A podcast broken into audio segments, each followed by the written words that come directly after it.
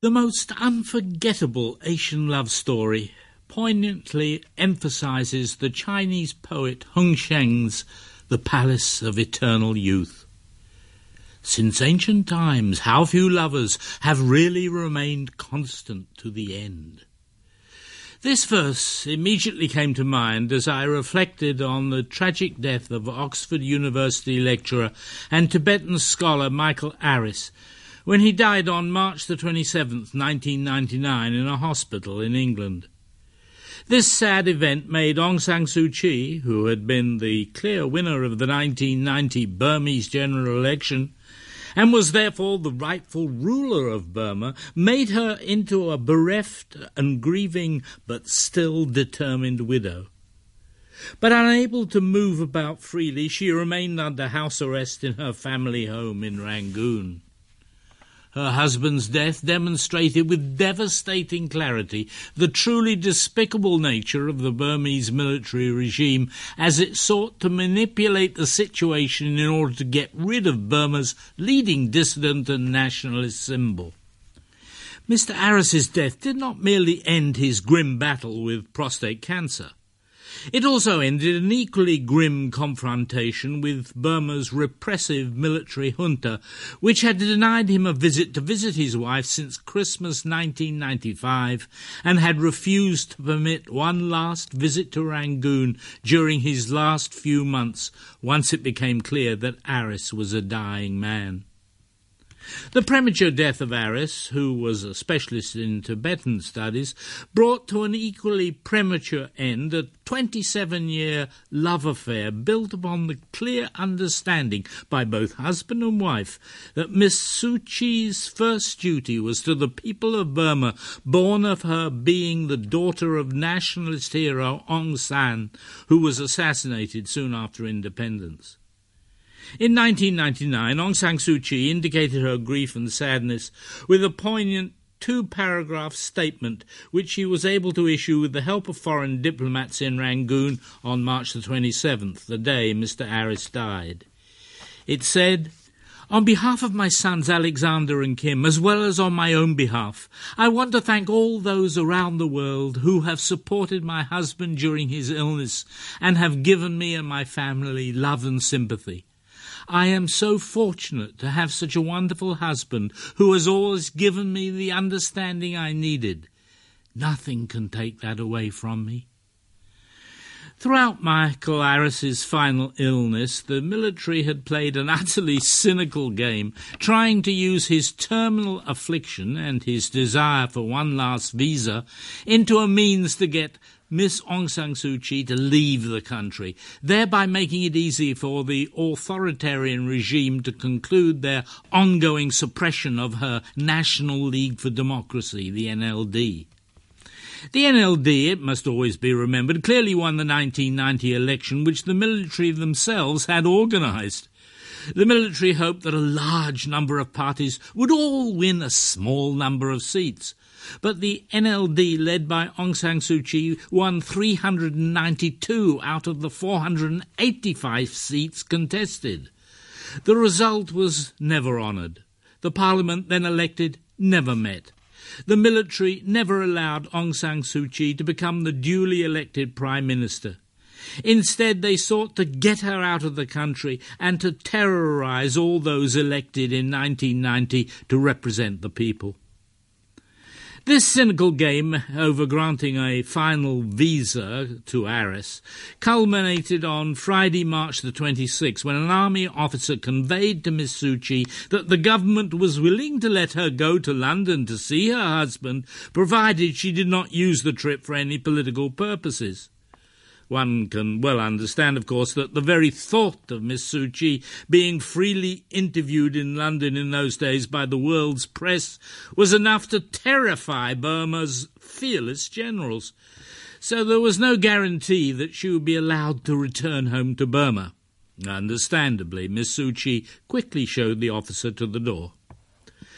The Burmese government's gesture was its response to pressure from all over the world, and as the military regime must have known, was made as Aris lay at death's door. The regime only narrowly avoided making the offer to Suu Kyi simultaneously with the news of Mr. Aris's death.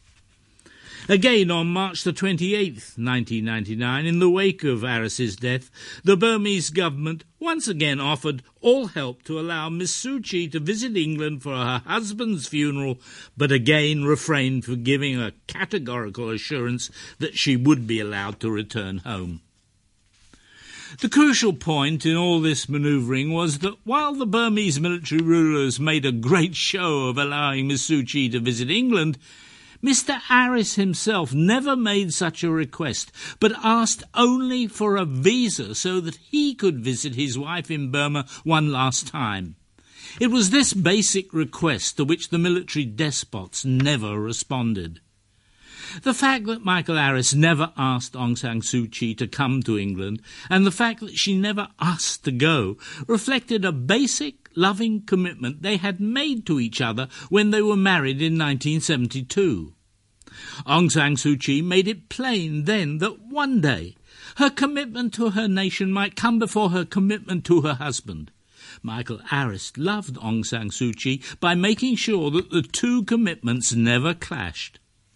She always used to say to me that if her people ever needed her, she would not fail them, he recalled in an essay published a few years ago rereading the 187 letters which she wrote to him just before they were married, while he was studying in Bhutan and she was in New York, Aris noted that she constantly reminded me that one day she would have to return to Burma and that she counted on my support at that time, not as her due, but as a favour. Aris then quoted Suu Kyi's words from one of those letters. Quote, I only asked one thing that should my people need me, you would help me do my duty by them. Would you mind very much should such a situation ever arise? How probable it is, I do not know, but the possibility is there.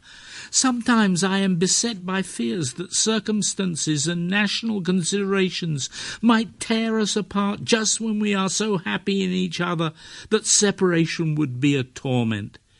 And yet such fears are so futile and inconsequential. If we love and cherish each other as much as we can while we can, I am sure love and compassion will triumph in the end. In the wake of the death of her mother and the savage Rangoon massacre of Burmese students in 1988, Aung San Suu Kyi felt she was needed by her long oppressed people, and Aris unquestioningly supported her decision. But as he recounted in that essay, for him the call of duty came much earlier. It was a quiet evening in Oxford, just like many others, the last day of March in 1988. Our sons were already in bed and we were reading when the telephone rang. Suu picked up the phone to learn that her mother had suffered a severe stroke. She put down the phone and at once started to pack. I had a premonition that our lives would change forever. Unquote. Aris saw that, quote, from her earliest childhood, Suu Kyi had been deeply preoccupied with the question of what she might do to help her people. She never forgot for a moment that she was the daughter of Burma's national hero Aung San. It was he who led the struggle for independence from British colonial rule and from the Japanese occupation. Suu Kyi, born on the 19th of June 1945, had only the dimmest recollections of her father, who was assassinated in July 1947. However, everything she has learned about him inclined her to believe in his selfless courage and his vision of a free and democratic Burma.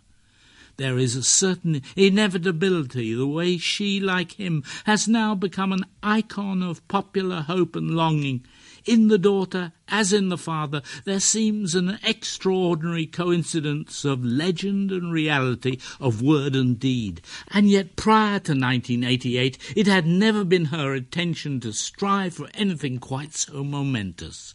Unquote.